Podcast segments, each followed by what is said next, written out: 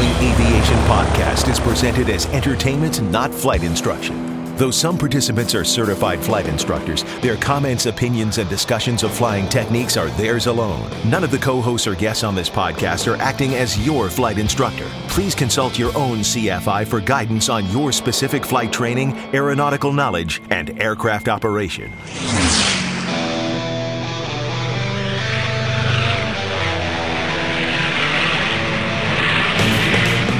This is the Stuck Mic Avcast, an aviation podcast about learning to fly, living to fly, and loving to fly.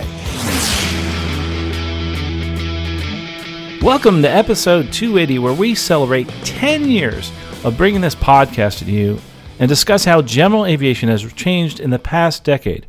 I'm Carl Valerian. Joining me today are Victoria Neuville and Eric Crump. Hey guys, welcome to the podcast. It's so exciting to have you here. We're Yay. back. Podcasting. I'm just so excited that we're we've been doing this for ten years. I, I just uh, I can't believe it's gone by that quickly, and so many things have changed over those ten years. We're going to talk a little bit about that, uh, but I know that Victoria, you've been with it uh, the podcast since what the second or third episode, and and Eric's been uh, been with the podcast a few years after that. Uh, had some experience in some podcasting prior to that, uh, but it, but it sure has been an incredible journey and one that's that's just in, the, the most important thing to me is that I've been able to share the passion of aviation, just like Eric Crump and Victoria has done, and all the other co-hosts that we've had on over the past few years. Let's do the pre flight. But before we get into that, I just want to, you know, quick shout out to our sponsor. Uh, we couldn't do this 10 years of podcasting without the wonderful sponsors that we have.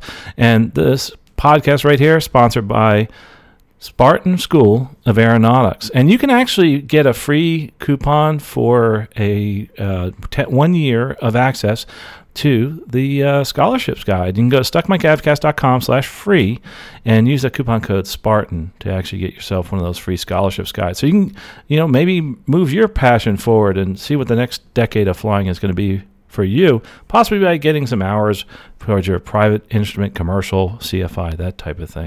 Now entering cruise flight. We're going to talk today about how general aviation has changed in the past decade, both for the good and for the bad, and also how this podcast maybe has influenced us over the years. We're going to reflect on that. Uh, but first of all, I want to, before we start, I want to say thank you for listening because uh, it really has changed my life in many ways having uh, this podcast. Uh, it's been a challenge. Uh, one of the things that we said we were going to do is never miss an episode, and uh, and always be on an editorial schedule that sticks. And I'm happy to say it's ten years later, and we have never missed a scheduled podcast date in ten years.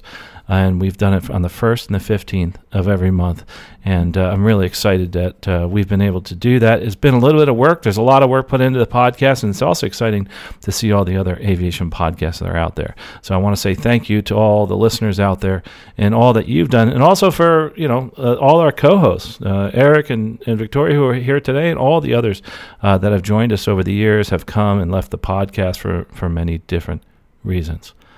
But today we're going to talk a little bit about uh, some of the things that have changed over the years for general aviation. And one of the things I think has been really cool is is how training has changed. And uh, and I'd love to hear, you know, both from Victoria and Eric some some things about this. But one of the things that I really enjoy, both good and bad, is that there is more free and paid training options. And by that, uh, good and bad, I mean, first of all, there's some really good free stuff out there, and there's some stuff out there that you have to pay for that mm, you probably could get for free on the internet.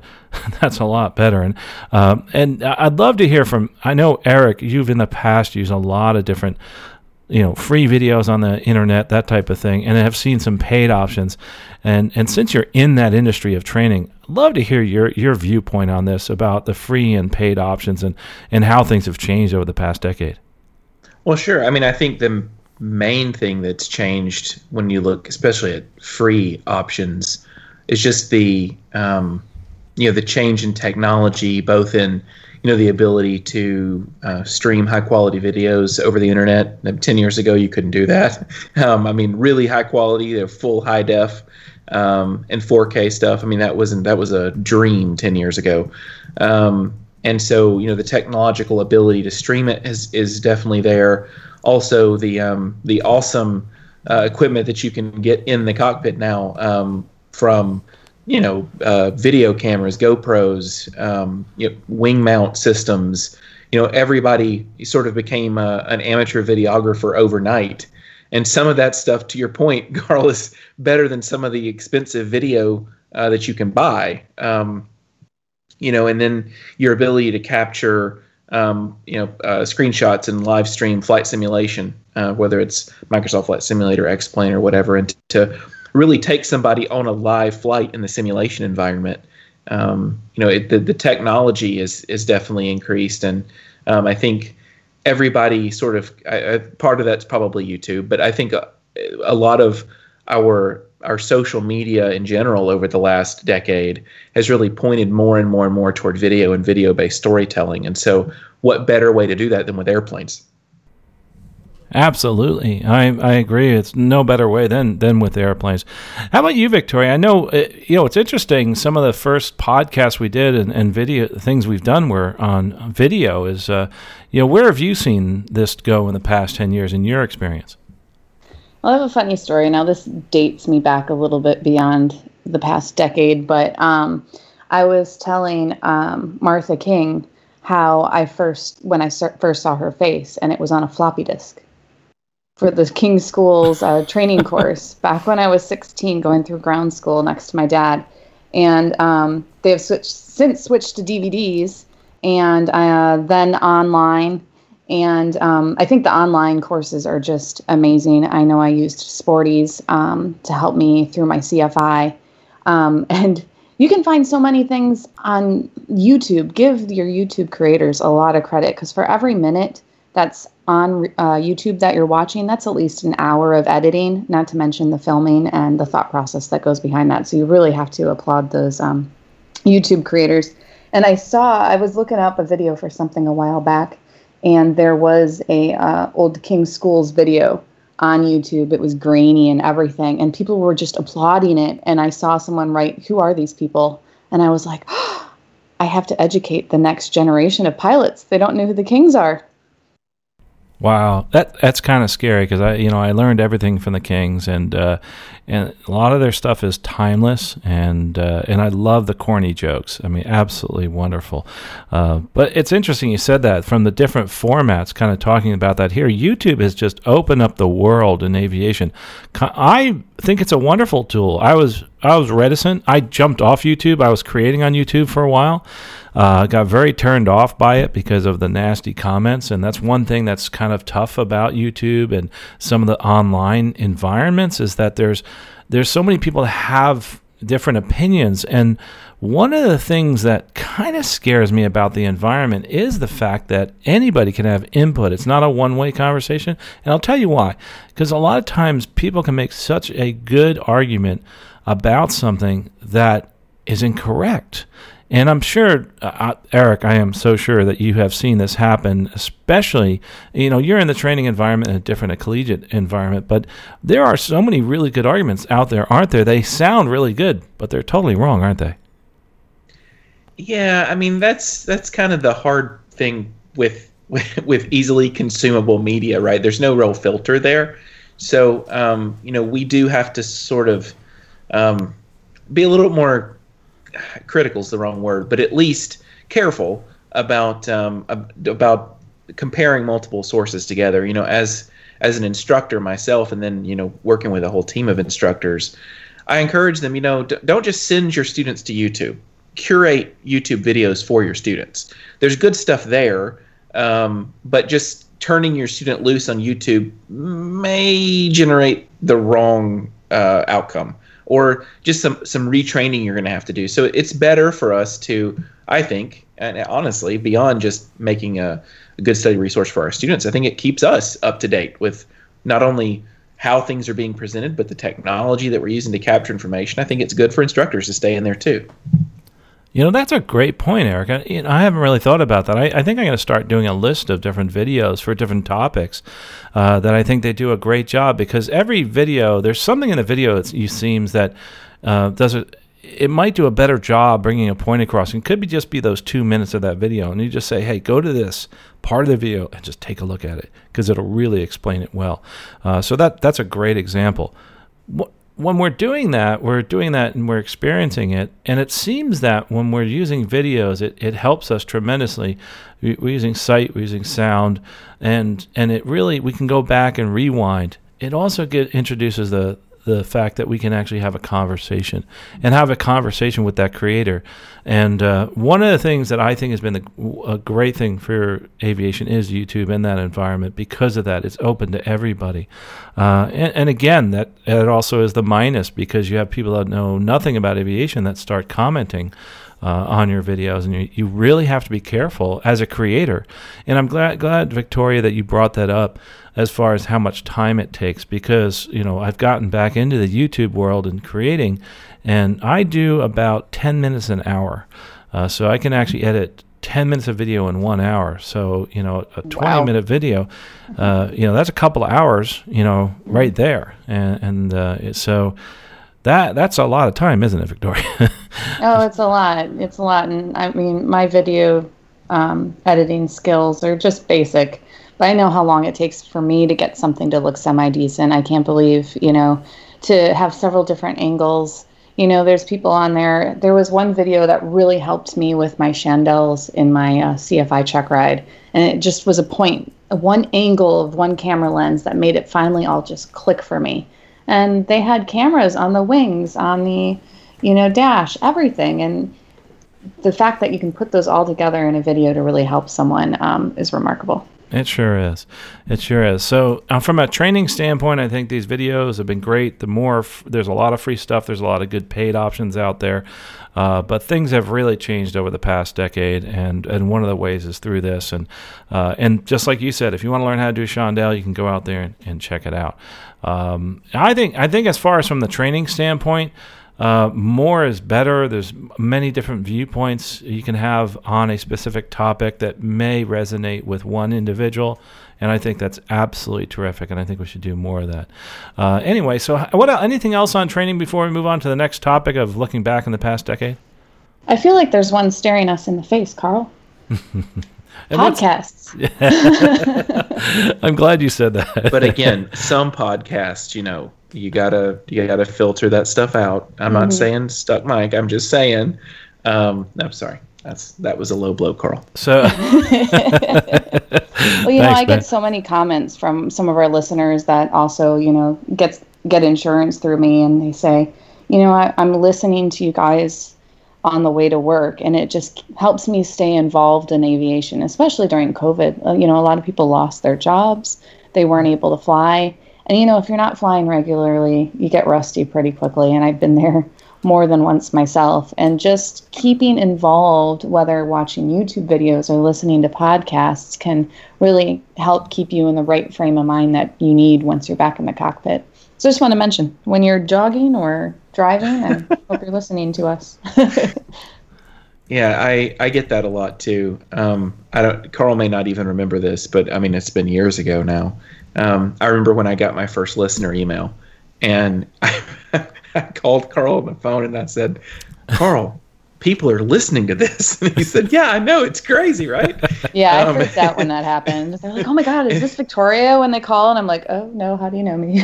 yeah, I mean, and you know, people will will come in uh, to tour the program, and and they're like, "I feel like I've known you forever." that's that's cool. Um, you know, it's it's just such a weird experience. Still, um, I still get uh, listener emails, um, and I'm not as I'm not on as many episodes now as I'd like to be.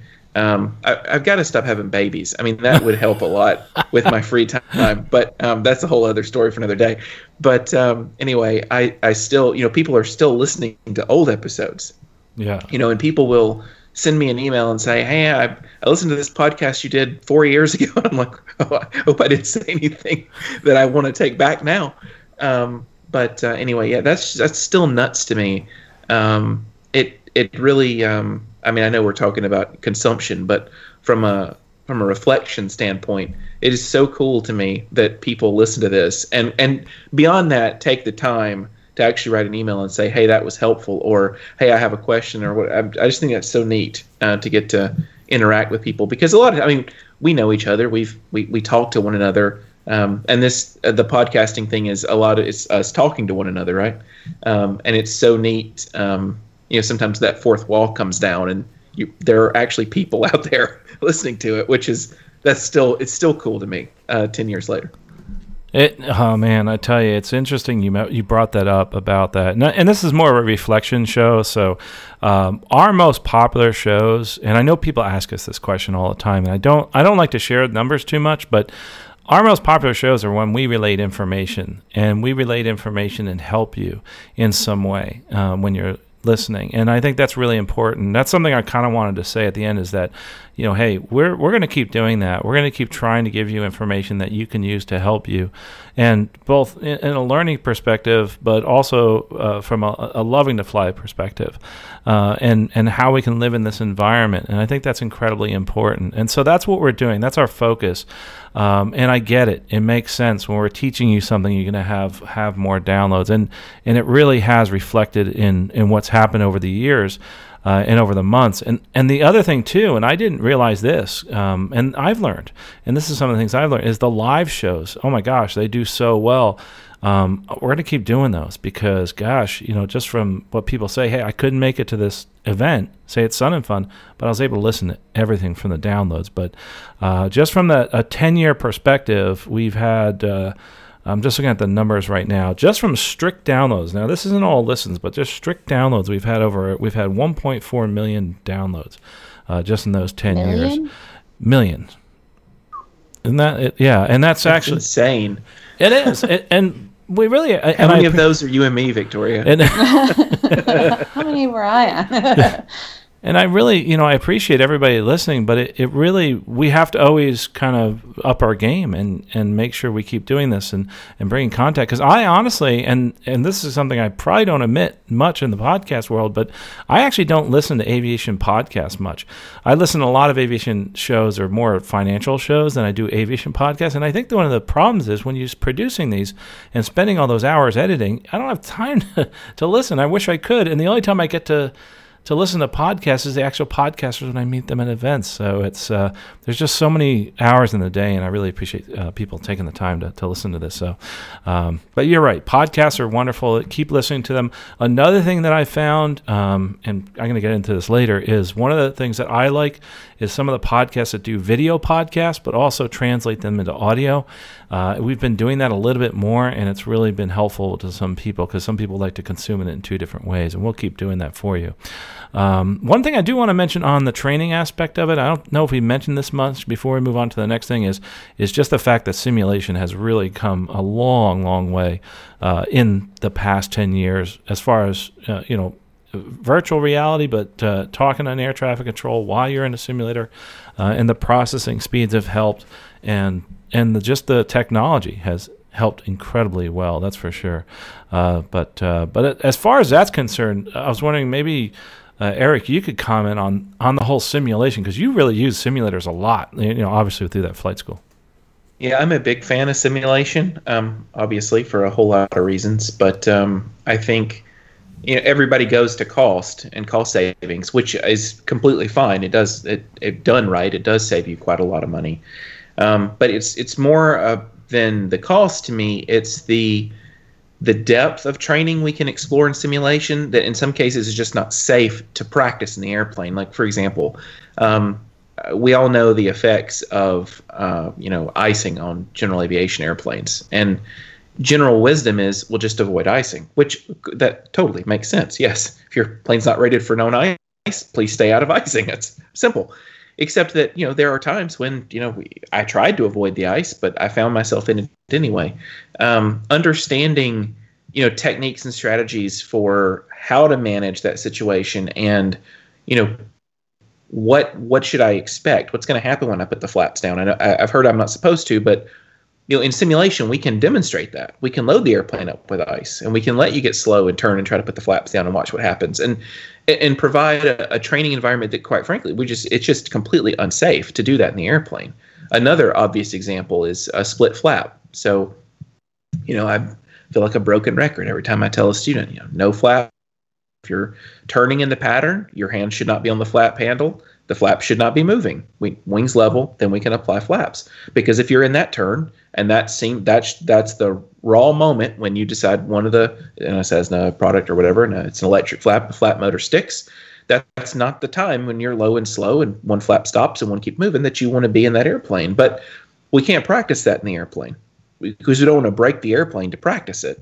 But in the simulator, we can. We can show you what that's like. And so I think those more realistic, deep, important learning experiences are a lot of the value uh, value added from simulation. It's not just money. It's it's also what and how we can teach. And those simulations have gotten better, let's say, and more realistic. And I think that's terrific too, just like you were talking about the split uh, flap situation.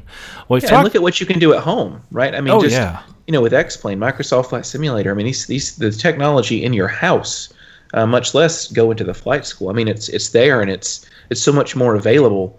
Um, you know, no matter what you're running, um, whether you've got your, you know, full-on 737 cockpit build in your house or you know it's a laptop with a joystick. I mean, there's there's value in all of that. Again, when it's done the right way. Yeah, absolutely. You know, we talk again talking about uh, training a lot here because that has changed so much over the years. Uh, but there's some other things that I really want to kind of go into as far as pointing out what has changed, and one of them that I really think is is incredibly important is aircraft safety.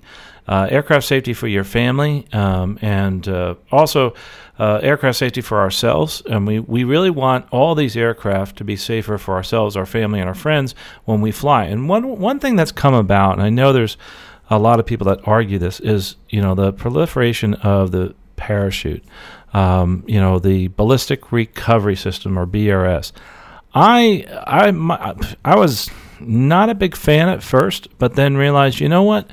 I am a fan now, and the reason I'm a fan because I know people that it's helped save their their lives and or uh, possibly from injury. I didn't like them at first because I was like, gosh, I'm not so sure. Because I was typical of anybody with something new. It's like, I'm not sure sure about this. But now the numbers are in. It's a great thing, and you're seeing more of it and not just the you know the Cirrus that we talk about, but in many different aircraft. And I think it is helpful in certain situations. And I think you know, Victoria, I don't know if you've ever had somebody that's actually. I know you do some insurance and stuff like that, uh, but w- have you ever heard of a, a chute pull in one of your clients, or or can you not talk about that? No, um, I, I don't ever have to name names. Not one of my personal clients, but we. Um, well, there was a major, uh, there was a midair at Frederick Airport a few years ago, and a chute was pulled and saved their lives. Unfortunately, the airplane they hit, the helicopter they hit, they didn't make it, but the uh, the Cirrus, um, it did save, I believe, two people's lives because of the chute. Right, right. So, but they're thankful they got an airplane with the chute, because can you imagine if they didn't, what what the outcome might have been? Yeah, we all we all think as pilots we can get out of anything. Um, there are situations that that'll be a little bit tougher, uh, especially when you lose a flight control uh, or you lose control of the aircraft. Having that, that ballistic recovery system is terrific, and you see that more and more light sports and all are are having those systems installed. So uh, it also uh, aircraft that part of safety safety is both real and perceived. Having that chute in the airplane also I think opens it up to a lot of uh, people and the perception of safety in the aircraft uh, so that we can bring more people into the aviation environment. Uh, and I think that's terrific too. In other words, our friends, our family will will consider getting into the aircraft. I think uh, more than they would if it didn't have one. So that that's kind of a big bonus in in my mind as far as the, the ballistic recovery system. Um, the other thing too that in my mind, and and then you guys can kind of add to this as far as aircraft safety is the increase in the moving maps on the aircraft. Um, so, uh, in all aircraft, in the actual moving map in the aircraft, and that it kind of sounds weird that I'm mentioning that, but think about this: over the years, I've seen people upgrade their aircraft to just put a, a simple Garmin uh, in their aircraft that has a moving map with terrain with ADSB. I mean, imagine that you have a map shows you where you are it also shows where the terrain is, and it can tell you where some of the other traffic is that's using ADSB. Uh, that is absolutely phenomenal. I know when in the airline started using TCAS, uh, it actually that traffic and collision avoidance software that actually helped us so much in knowing what's out there, especially out over the ocean. And now, for the first time ever, I got to use an ADSB over the ocean. I was like, "Oh my god, I can I actually know who that other person is, and I can reach out to them and ask that flight, "Hey, how's the weather?" Uh, and it's just it's phenomenal. Uh, to have all these different resources. And I remember, you know, it, back in the day, you know, in the day where you, you didn't have this, you didn't, you had to chart, uh, you had to cross check radials. Uh, you couldn't just look up and say on the map, that's where I am. And those maps have actually migrated to our iPads. So we have so many different facilities that we can use so that, that we don't, you know, get lost, that type of thing. So, Eric, this must be great, especially for you in the training environment. So no one ever gets lost, I'm assuming. never, never. You know, but like, and we've we've had this conversation about ADSB and, and technology before, and I really I really really enjoy having this conversation with Bill. Um, but you know there there's a strong argument, in my opinion, to be made for um, for manual skill, whether that is uh, hand flying or whether it's um, hand planning. Um, and so, and maybe that's just me being old school. It's certainly possible that that's just me being old school. But I think that it's important that we don't become so reliant on this technology, even even safety related technology. And I, will use the BRS system as an example. Um, what an awesome aid! To, it's proven, I and mean, we've seen all of us have seen cases where people have been kept alive because of this system. But if you over rely on that system and, and your ability to use it, you may take chances that you wouldn't otherwise maybe take because you're like, well, if you know everything goes down the toilet, it's all right. I'll just pull the chute. Um, and so I think there's a there's an importance there that we still we still hold on to those, you know, fly the airplane. um, what's it doing? What's it going to do next? That we're still plugged into that. And I think the over reliance on it can be an impediment to safety even though it the technology in and of itself is a, an improvement to safety. Over reliance on it or um, over reliance on it on that technology with lack of knowledge and experience in using it can also be an impediment to safety. Yeah, I'd have to agree. It sometimes leads to complacency based on using some of this technology that you know is going to keep you out of trouble. I think that that's a good point, uh, and we we have to keep ourselves in the loop. And so, even though these systems are great and they've they've added to s- safety incrementally, uh, it also may, in some cases, reduce that that environment, the safe environment, by us uh, not paying attention, etc., uh, and and becoming over reliant on those systems. Uh, so there's a two prong to that. I think overall, yes, it's done a better job, but uh, it may it may. For in some cases, lead to the possibility of some more risk taking, uh, and like to your point, and I think that's a great point to be made. So, uh, as far as the aircraft safety, uh, I think too, and the one thing I didn't mention is also designs. Uh, some of these new designs that have come out over the years uh, that are are spin resistant and uh, you know that actually are better in an accident. There are certain designs uh, that are designed when they actually are in an accident to prevent certain damage, fire, that type of thing. And I think that's actually a, a, a wonderful thing that's happened over the years. Is the engineering is has, has just increased tremendously. Uh, and I one of the things I kind of look at is like a diamond. And I know I, I think Eric, you have a little more experience with a diamond, but when I first got introduced recently to that, I was like, wow, uh, this this is an incredible aircraft as far as safety is concerned and it's incredibly fun to fly. well, yeah, I love, that, there's that. I love too. the I love the twenty and the forty. I've still got to find somebody who'll let me in a forty two. Um, but I'll I'll figure that out at some point. But yeah, I mean they're just they're they're incredibly well designed. Um, and I think especially for the training environment, I've flown several aircraft with with the canopy layout, and you just you you can't say enough for that level of visibility.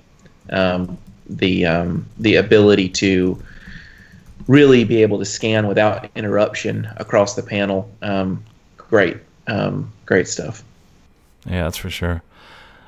Well, that's as far as design and and aircraft safety. That's terrific, but terrific. Also included in that, and, and ADSB is one of them, is our system safety. I mean, I think there's, it's absolutely incredible this this air traffic control system or and the, the aviation system in general how much safer it has become through better design and, and better engineering from the person that's designing the approaches to the person that's designing our airports to the person that's actually giving us more information and putting into that ADSB uh, the, the information that I want to see like the weather um, and understanding how to interpret that weather and the and the products that are put out there to train us. I think that is absolutely terrific too. That that system safety, both from the FA standpoint, from an online computer standpoint, from an iPad, you have so many weather reporting and products.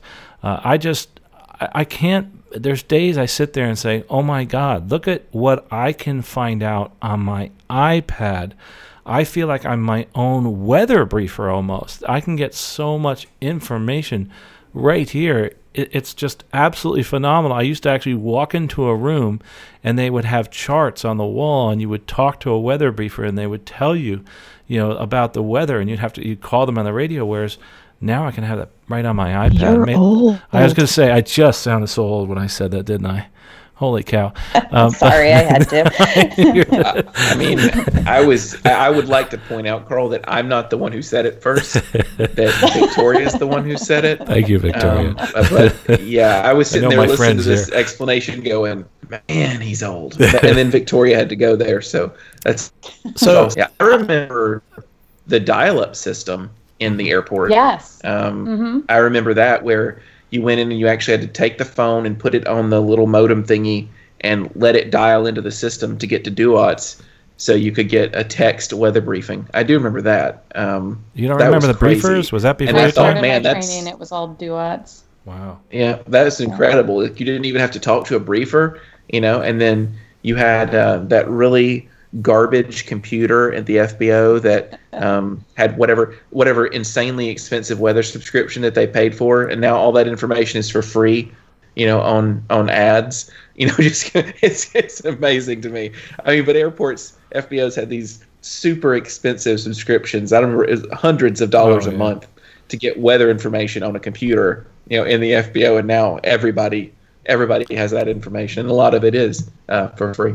Oh, you yeah. could just download it to your iPad too on ForeFlight if you like, and sit there and flight plan and have it all just at the snap of your fingers. And another thing to that point is the fact that you have so many versions of it. You know, I, I have like five different versions of weather that I look at and from different angles on different products, and it makes this incredible picture uh, for me when I'm actually planning. And it's just amazing all the different products that we have out there, which is abs- absolutely terrific. Um, I do miss, I will say, okay, I'm going to show my age again. I do miss talking to the actual weather briefer, walking into the room and saying hi to the person that's behind the desk. And some of those conversations are absolutely phenomenal because sometimes it became a lesson in weather. So that's part of it that I miss. But now those people, you know, they can put that on YouTube, which is uh, another new technology that we have uh, that's made, you know, I, it's made them obsolete. But I, I really think that uh, one of the things that we need to do is consistently remember where we came from. Uh, as far as in weather and weather reporting, and uh, and just be appreciative of where we are That's right a really good point. Like, how much has our lives changed because of technology over the past 10 years? You know, think of your iPhones and how we're not that connected um, anymore because we're always on our screens. I, I really think that would have been really neat to have just like a weather expert at your airport to discuss things with. We should bring those back. Absolutely, absolutely. There is some technology though. I will say I don't ever want to see again. One that I used often was Loran and uh, that wasn't quite as oh man. Uh, you know, as wow. accurate. Oh, what what now, Eric? I have I have Loran PTSD, Carl. we can't even talk about Loran. I I I remember as an instructor trying to explain Loran to people, and they were like, "Wait a second. Now this was after GPS, right? And so you knew what a VOR was, and knew what GPS was, and students would be like, "Why did you ever use that?" well, at the time it seemed great. I mean, you know, I don't you don't find many um, Betamax players anymore, or even VHS players any, anymore. But at the time, they seemed great. You know, I mean, so, um, but yeah, I, Loran, man, wow, that's that's taking it back. Yeah, yeah, and it it's some again, it's something else that was just a, a terrific tool. I thought at the time. Um, you know, and ADFs and all that, and NDB approach, they're all gone. But I, I think, uh, like I said, I think we've really made leaps over the past 10 years, uh, seeing those all kind of drop off. Loran, of course, dropped off a little before those past 10 years, probably two decades ago or so. Uh, but those are the kind of things that I think absolutely terrific. But I think to me, uh, and this is personal, uh, the, the weather and the traffic have been the biggest thing and the biggest advancement for me in the past 10 years. The thing that I've really gotten to enjoy uh, the most and has made me a safer pilot because of the information that I've been able to get. Obviously, the terrain information that's been around a little longer than that, but really the weather is a huge one for me. Move, let's move on to the next thing. We talked about system safety. Um, and we talk about learning to fly, living to fly, and loving to fly.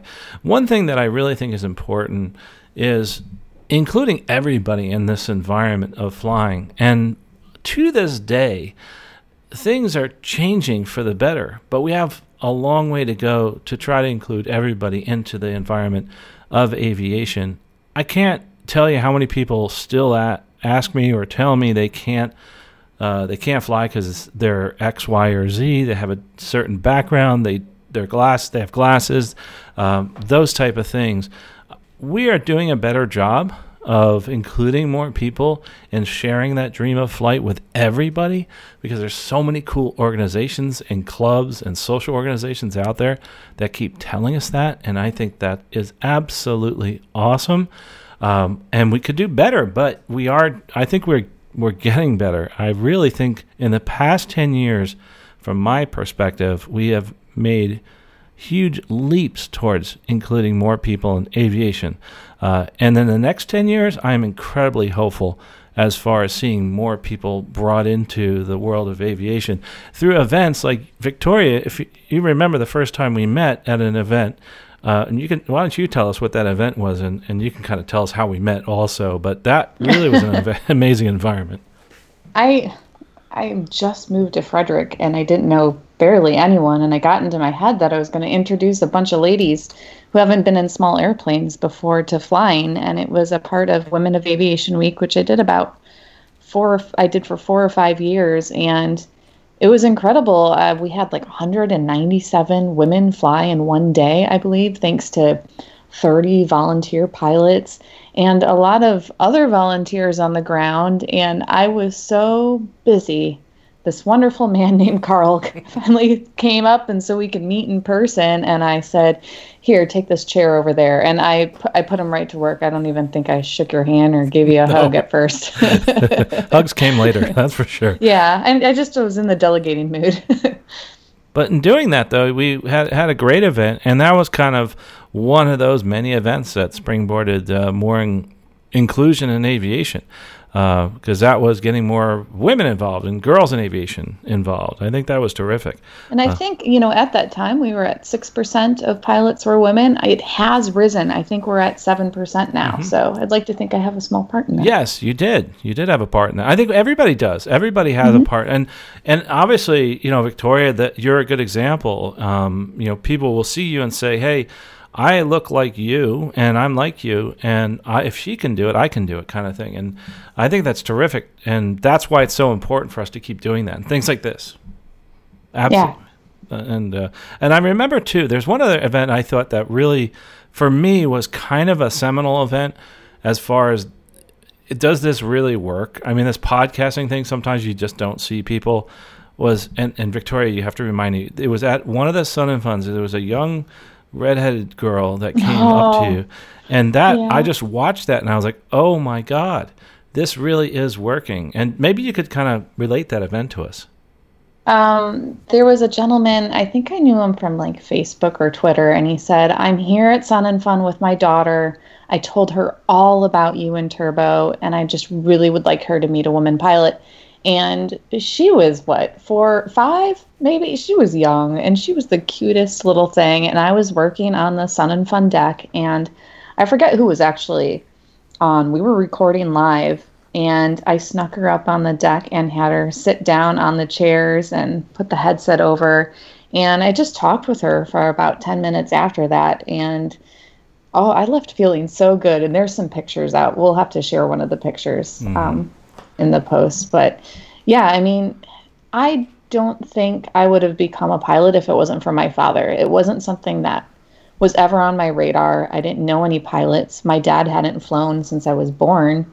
And, you know, usually I think a lot of us females, I can think of another friend that she just got her, um, she's working on her CFII. She only knew that, you know, it was possible to be a pilot for fun, um, you know, or that there were females that flew because of a ex boyfriend of hers. So it really just takes someone to say, hey, this is a possibility for you. You don't have to push it on them, but just let them know that they're welcome. And hopefully, this little girl uh, knows that she's welcome. I think she does, especially through your example, especially through some of the examples that are made through other organizations that are out there. Uh, no matter what their background, and I absolutely love all these different organizations that that cater to certain groups of people. Um, and people say that, well, it kind of pigeonholes you. It's not very inclusive, but it is because when people of, of say, the same gender or the, the same background, the same country get together, they can relate stories, and through that, they can inspire each other. And, and I think that's absolutely terrific. And what that does, it grows the whole industry.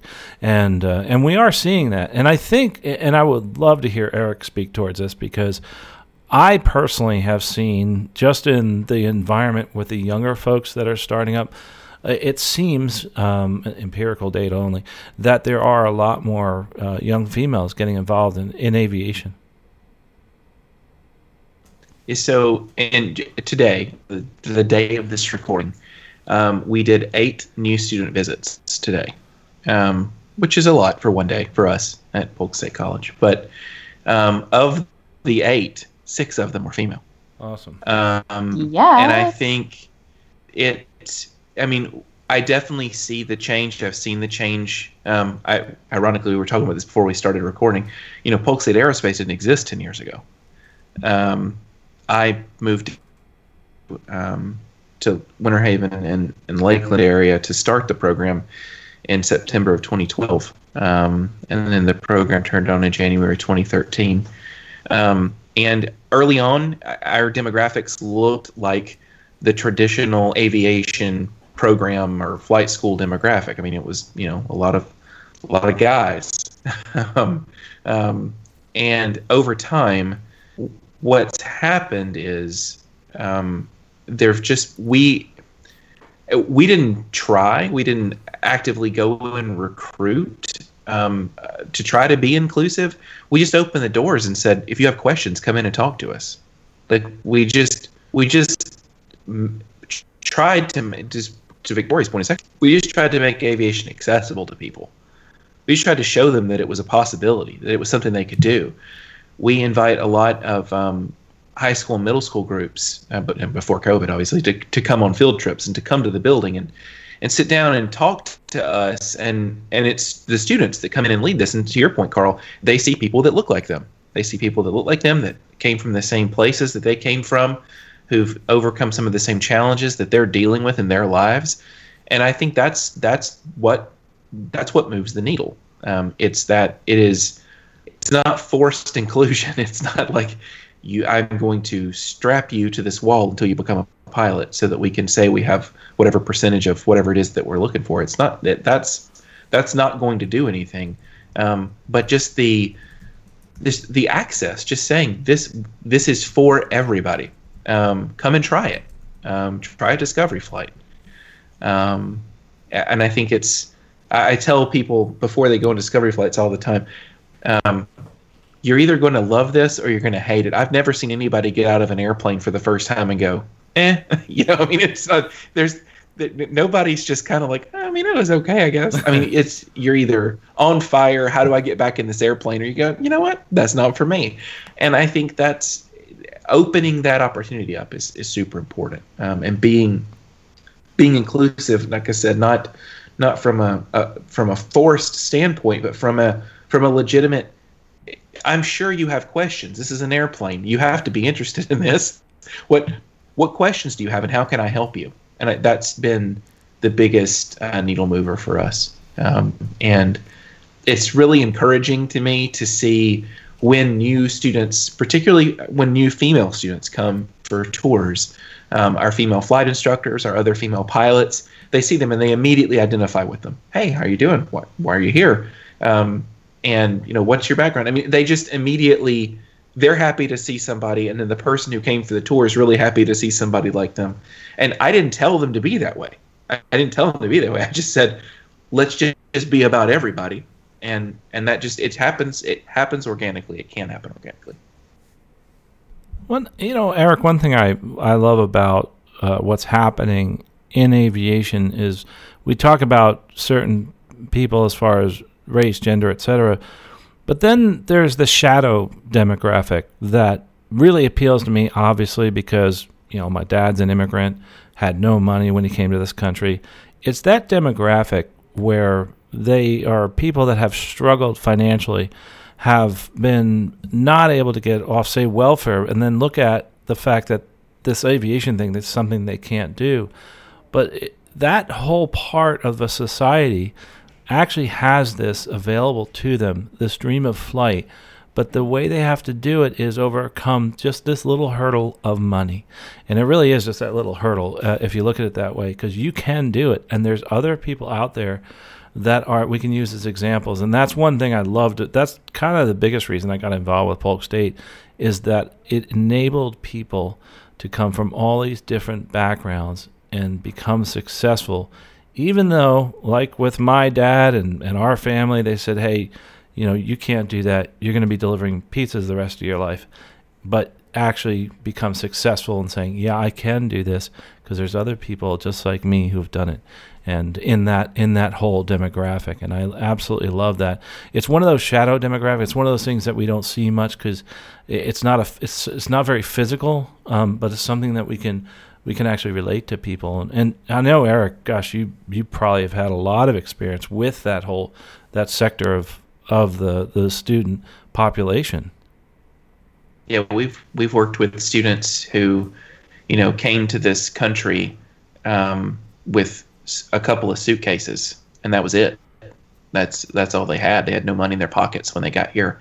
Um, I've worked with single parents, single moms, single dads who are trying to provide for their family and trying to obtain a career where they can provide better for their family. Um, we, we've seen folks who've gone on cross countries, and I think I've told this story here before, but every time I tell it, it's like Victoria's uh, little girl story from Sun and Fun. It just it puts me on fire to go back to work and, and do this again. But um, we had a student who went on a on a long cross country for their commercial, and um, he he comes running in my office and he goes, "I just flew to Macon, Georgia," and I was like, "That's great.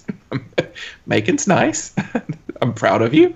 Um, but he was really excited about it, and I just couldn't I couldn't figure out what was why he was so excited. And I said, "It was did something happen, or did were you did the view just blew you away, or what was it?"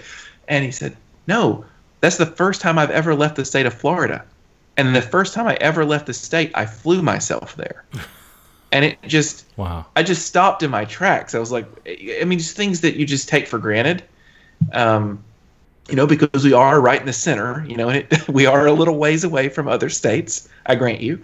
But this this guy never left the state of Florida before. He'd never been outside the state boundary of Florida. And the first time he left the state, he flew himself to another airport by himself and and he was so proud of himself, as he should have been. But um, it's that kind of stuff, like uh, like you're talking about, Carl. It, like when I when I hear about those things, or I I understand, I get to know the students um, and the stuff that they're going through. Um, it's really inspirational to me. I know it inspires other students, but it really inspires me to double down on what I'm doing. I think it should double down all of us on what we're doing, trying to include people.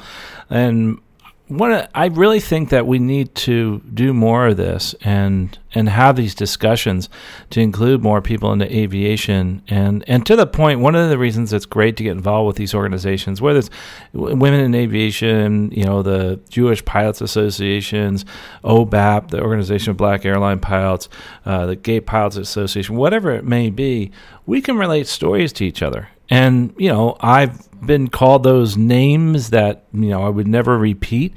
So have we all. And what we can do is in this very safe environment, we can talk to each other about that and say, hey, you know, this person, you know, called me X, Y, and Z. How do you handle that? And and that's a great thing to relate and to be able to voice that and to realize that you know we're, we all have these emotions and and we all are can be quote unquote delicate in, in some way. Um, but we also need to understand that we can overcome that and the biases of people. And there's biases towards everybody and that's what's wonderful about all these organizations and the fact that this aviation environment has become so much more inclusive because of those organizations and hats off to them i think they've done a great job uh, and I'm not going to name any because they're all out there. There's so many of them. Just look at your your your background and put in whatever it is, pilot organization, and you're probably going to find it. Whether it's the Western Michigan Pilot Organization or the Alaska Pilot Organization or the Black Pilots Association, you'll be able to find it, which is really really cool. Uh, but uh, but yeah. Anyway, anything else on the inclusivity? I think I think really the point being is is we've actually come a long way. We have more to go, but I'm really excited about it, and I, I think we all should be. On to the next topic. Uh, social media, we talked about a little bit uh, as far as how things have changed, uh, the podcast, YouTube, and all that kind of thing out there. I will say uh, the one comment I wanted to make on the whole social media thing is that uh, there's so many people out there making, uh, in, you know, making content that no matter who you are, you have to continually try to make yourself better, and that's the great thing about social media, and the great thing about you know all this this this things that are out there that they're sharing is they are getting better. But also on social media, you have to be like we talked about. We have to be careful in, in what we say because it can actually turn us off to aviation too. In some of the comments that people say on online, and uh, and so that has changed dramatically. It's also it's grown so much uh, but it's also benefited us because of the fact that we've been able to go out there and uh, and actually, you know, reach out and and say to people, "Hey, I've got this problem. Can you help me?" There's so many groups online. Uh, there's groups on scholarships. There's groups on learning to fly. Just just some phenomenal stuff out there. Uh, but uh, any comments on social media before we move on to our next very important uh, ending topic here? The only thing I will say is that that's the reason I got to meet you guys um, social media. It's, I know I met Carl through Twitter first.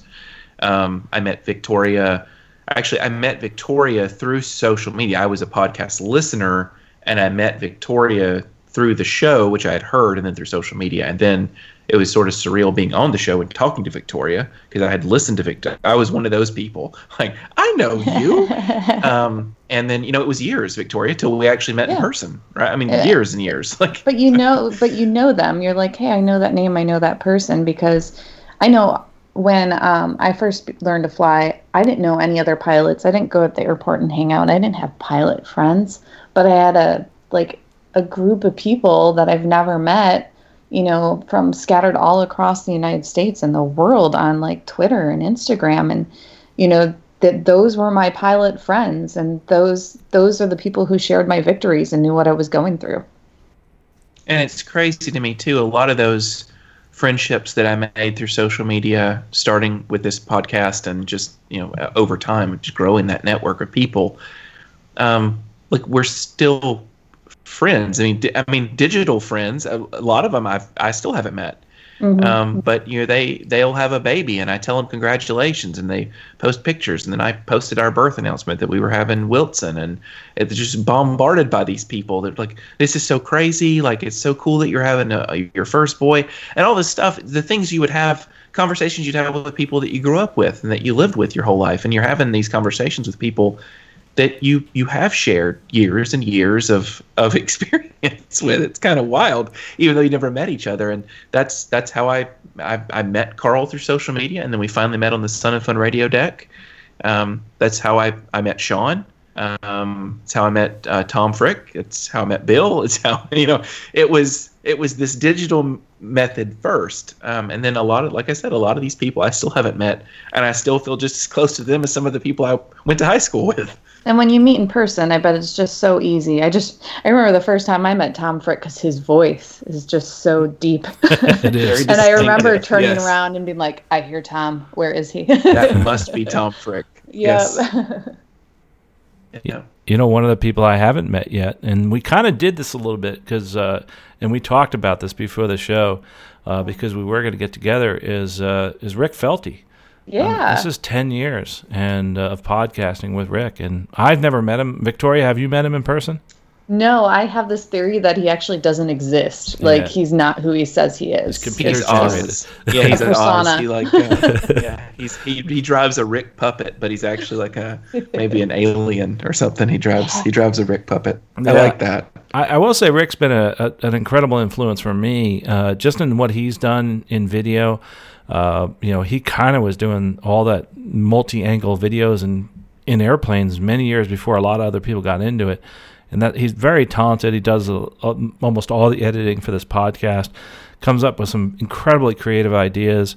Uh, just a real, real smart guy when it comes to this type of thing, and uh, it's been he's very appreciated, that's for sure. And he's he's the person behind the scenes. He hasn't been flying as much.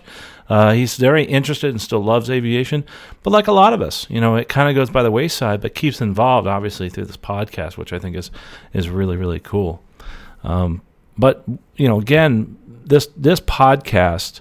Um, Stuck Mic Avcast has really changed us tremendously. I think um, it's changed me in the way I've looked at life and my and it's really influenced my aviation world you know i went kind of over the deep end and i wound up saying to myself well there's another thing out there that people aren't talking about and it's something that i'd done for over a decade and that's aviation careers and helping people i wound up actually doing a whole nother podcast called aviation careers podcast and and that actually turned into a business where we help people get hired by the airlines. Um, and you know, we're right now we're recording this uh, in May of 2021, and uh, things have changed dramatically. And it's uh, it's a business that you know I work on eight days a week because it's so busy right now. But that has how it's influenced me. But also this part of it where we're trying to promote general aviation is so important because we are trying to sell this to the same people and and introduce it to the same people that are going to do other things like golf, sailing, uh, jet skis, all the type of things that are out there, uh, recreational shooting, that kind of thing.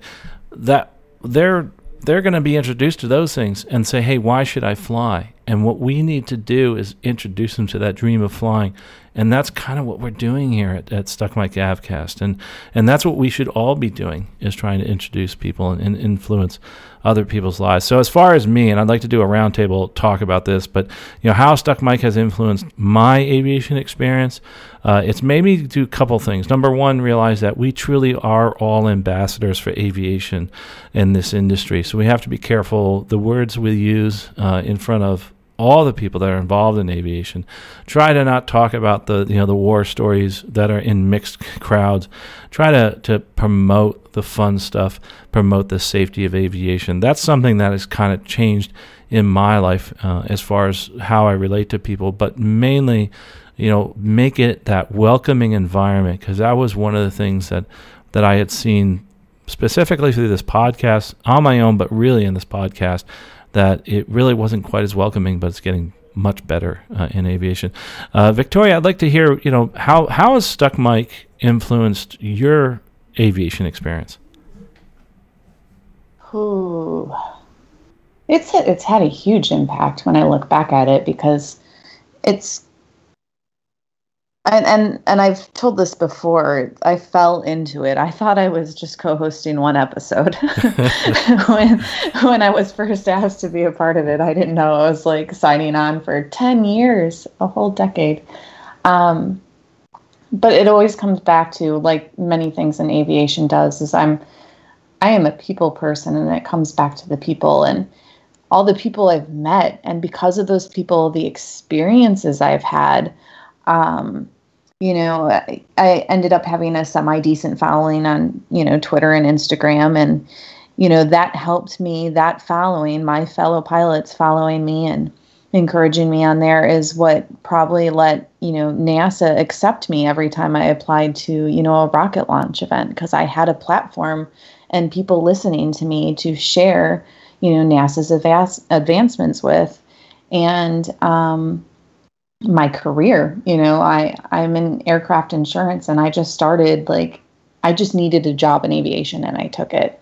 And I had a slight insurance background, but um, because of the podcast and um, the people, our listeners, and you guys allowing me to talk about insurance when it, you know, fit within the topic, I was able to get more clients and grow my business and turn it into a career. So I, I really think the podcast has a lot to do with that because I was given a, a platform for my voice. And uh, not to keep rambling, Turbo the Flying Dog, you know, I I funded um, Turbo's children's books um, on Kickstarter, and I'm sure many of our listeners were the ones that contributed. You know, it, it's it's a known book within the aviation industry.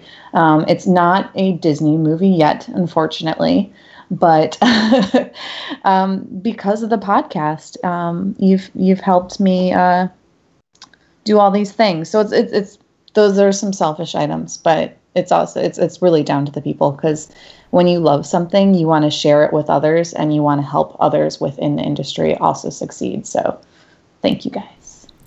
Well, gosh, Victoria, that was awesome. I, I really thank you. I mean, for all that you've brought, you know, and inspired everybody here uh, on the podcast and those that are listening.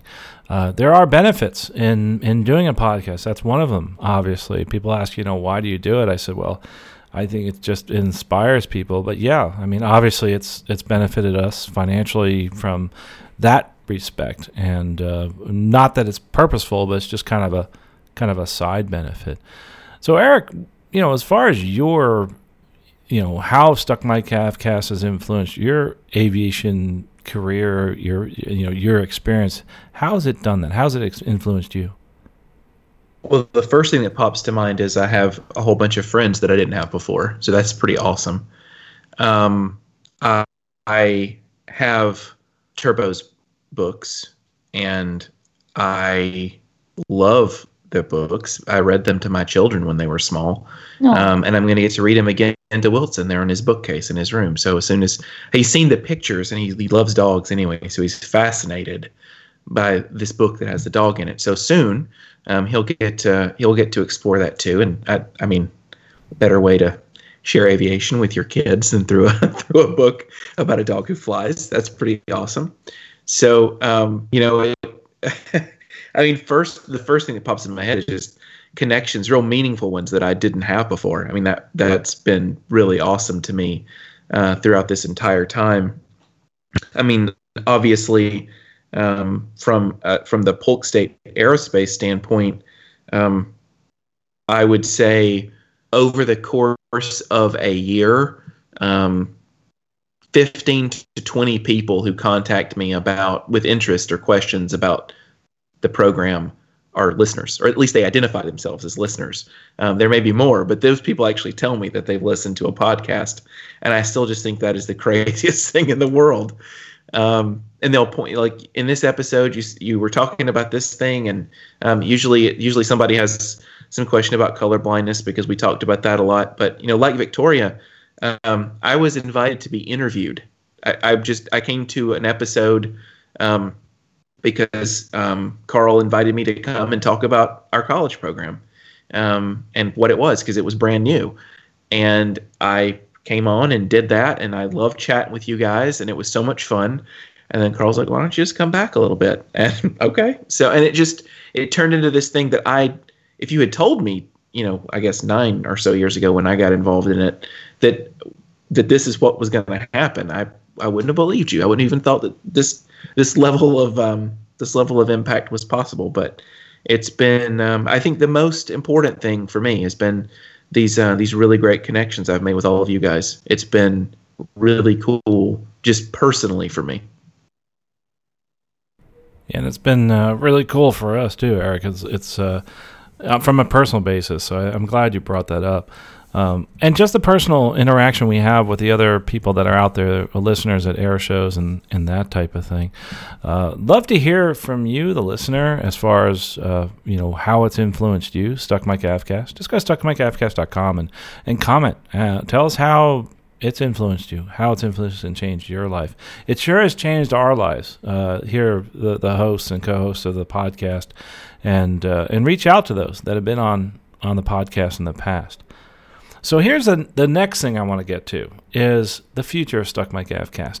Um, a lot of people ask me, you know, are you going to continue on that type of thing? Yes, we, as a matter of fact, we've decided we're going to try to change up some things and try some new things. Uh, maybe a new editorial schedule. Uh, it may not be just the first and the 15th. Uh, it could be a video, that type of thing. Uh, YouTube, uh, youtube.com slash stuckmicavcast. We have that channel. We've had it for years. Uh, we haven't done a ton with it, but the videos we've done put out there I think are really cool. I'd like to do more of that. Obviously, we had the pilotreport.com. Uh, and we're going to try to do some more of that, some more of our discussions on video uh, and some of the podcasts in, in video, because uh, you know it's kind of how I got my start is in video. A lot, and some of the people don't know this, but you know I had a different career before this.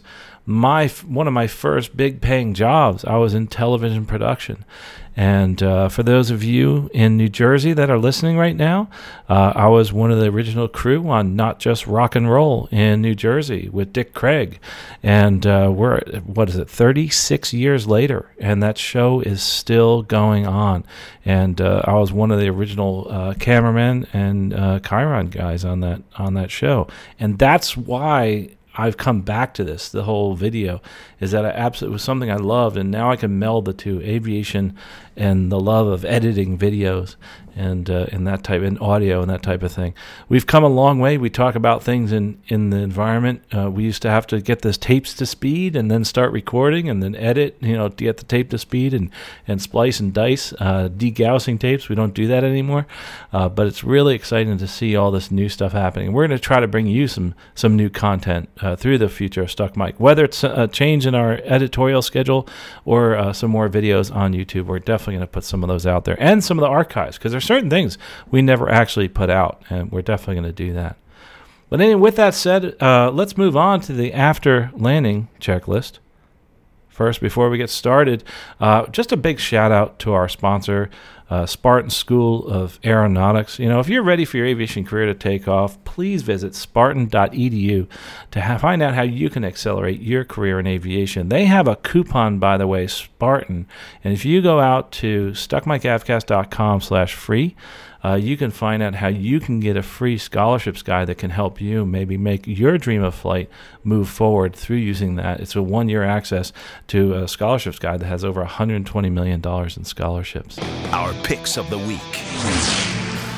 Let's move on to the picks of the week. I'm going to start with the picks of the week uh, here. And one of the things that I was doing a couple days ago was flying over the islands of the Bahamas. And one way we can help them out because of Dorian, uh, there's still people trying to recover is maybe get out there and fly over the Bahamas. It's right here at, uh, at it's right off the coast of Florida. It's not far to get there, and people are really you know like uh, kind of afraid of it. They don't know what to do. Well, it's really easy. You can go out uh, to their the Bahamas tourism uh, and website and find out more. They have lots of frequently asked questions out there. What kind of equipment do I need? What type of licensing do I need? Can I fly a light sport there? All those things are answered on this website here. Big shout out to Bahamas.com.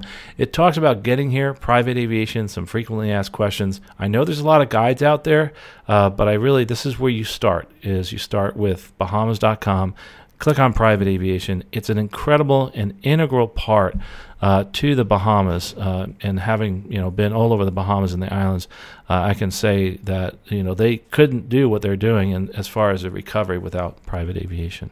So that's my pick of the week. Bahamas.com. Uh, some frequently asked questions for private aviation. Moving on to our next pick of the week is uh, Victoria. What is your pick of the week? My pick of the week is a new scholarship um, that will soon be available. It's a 501c3 uh, company that, um, or sorry, organization um, that is currently collecting funds. Um, it's the Joyce Lin Memorial Foundation. Uh, Joyce was a local pilot here in Frederick, and she gave her life last year um, flying uh, humanitarian flights for MAF and um, she passed away in an aircraft accident delivering COVID supplies um, to areas that were remote and uh, did not have this, uh, supplies readily available. So there is, has been a uh, foundation created in her name, and the aim is to um, provide scholarships to pilots that are pursuing advanced ratings for um, humanitarian and civic flying. So you can find out um, more on that in the future. We're just they're just getting started. Um, it's Joyce Lin Memorial Foundation.com um, uh, sorry, Dot .org, and that's Joyce with a Y. Awesome. Thanks for that, Victoria. Uh, and uh, Eric, what is your pick of the week? So it's apropos because I just used this today. Um, I was working with a friend of mine who has been um, out of the cockpit for about five years and was a little rusty on the G1000. And so he came over and jumped in a sim with me, and we did some refresher. And um, I picked up my iPad and showed him the Simionic G1000 simulator. Um, it is one of my faves, both standalone on an iPad, or if you're one of those really high end um, uh, at home simulation users, you can get two iPads. I know that sounds awesome. Run a PFD and an MFD on two separate iPads and connect that to Microsoft Flight Sim or X-Plane and have a real G1000 on the panel on the desk with you. Um, touchscreen capable. If you use it standalone, there is a little embedded simulator, so you can make the little airplane fly around in the simulation environment.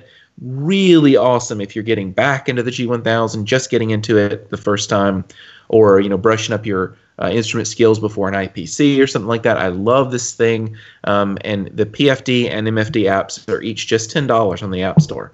Um, so, highly recommend Simionic G1000 Simulator. It's one of my go tos. Awesome, Eric. That's terrific. And uh, I'm going to have to go check that out. Another thing that I'm going to have to download uh, from our picks of the week. And by the way, picks of the week, you can find all of our past picks of the week over the past 10 years by just going to stuckmicavcast.com. And we have them all listed there with links as to where you can purchase, view, whatever it may be, if it was a YouTube video, etc. They're all out there. Also, our past episodes. Check that page out. It goes all the way back to episode number one, and we have all of them listed there. It might answer one of your questions, but if you do have a question, go to stuckmicavcast.com. Ask us there. There's many ways to find us online in social media, Facebook, Twitter, and uh, Instagram, and now YouTube. Uh, you know, youtube.com slash stuckmicavcast. Please subscribe out there. Uh, you know, we really appreciate your listening to this, but most importantly, after this 10 years and reflecting back on the 10 years, you know, we talk about what we've done uh, for aviation and our experiences here. And just remember if you're a pilot, future pilot, somebody who's involved in aviation, you too are an ambassador for aviation. And what I want to challenge you to do after you actually hit stop on this episode is to think about what you can do to help promote aviation in the next 10 years. Well, folks, we really appreciate you listening. We'll talk to you next episode. Safe flying out there. You've been listening to the Stuck Mic Avcast. Members of the Stuck Mic Avcast may receive compensation for products or services mentioned during the podcast. Compensation may be received in the form of, but not limited to, referral commissions, free products, or service trials. Our opinions and views are never influenced by any compensation, and you should always perform your own due diligence before purchasing any products or services mentioned during the show. The Stuck Mic Avcast is an aviation podcast and a Valeri Aviation Corporation production.